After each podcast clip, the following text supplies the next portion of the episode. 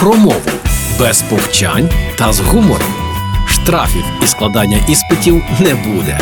Програма Мовний патруль на Радіо Перше. Вітаю на Радіо Перше. Уже час мовного патруля. Мене звати Лілія Криницька, і сьогодні поговоримо про колапс і патову ситуацію. Розуміти значення і розрізняти ці поняття дуже важливо. І, звісно, правильно вживати їх у реченнях. Тож беріть до уваги і в свій арсенал. Колапс із латинської колапсус дорівнює падіння, руйнування якоїсь структури під впливом системної кризи. До прикладу, у медицині це гостра судинна недостатність, яка характеризується пригніченням центральної нервової системи, зменшенням маси циркулюючої крові, різким падінням тиску і порушенням обміну речовин. При пневмотораксі спадання уражених ділянок легень. Колапс несе загрозу життю людини.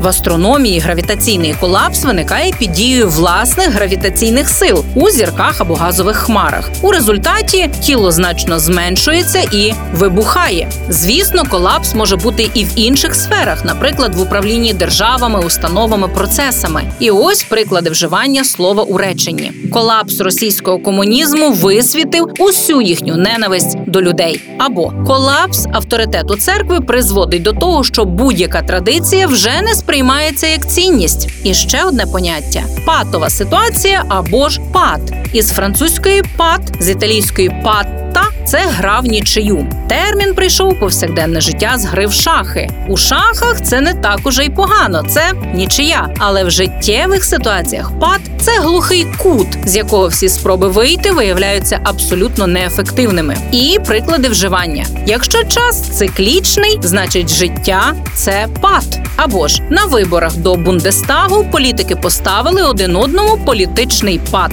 Тобто, як бачимо, колапс і пат свідчать про певну безвихідь, але вони не є рівнозначними. Тож будьте уважними і правильно вживайте ці слова. Та зустрінемося у мовному патрулі на Радіо Перше. Програма Мовний патруль на Радіо Перше.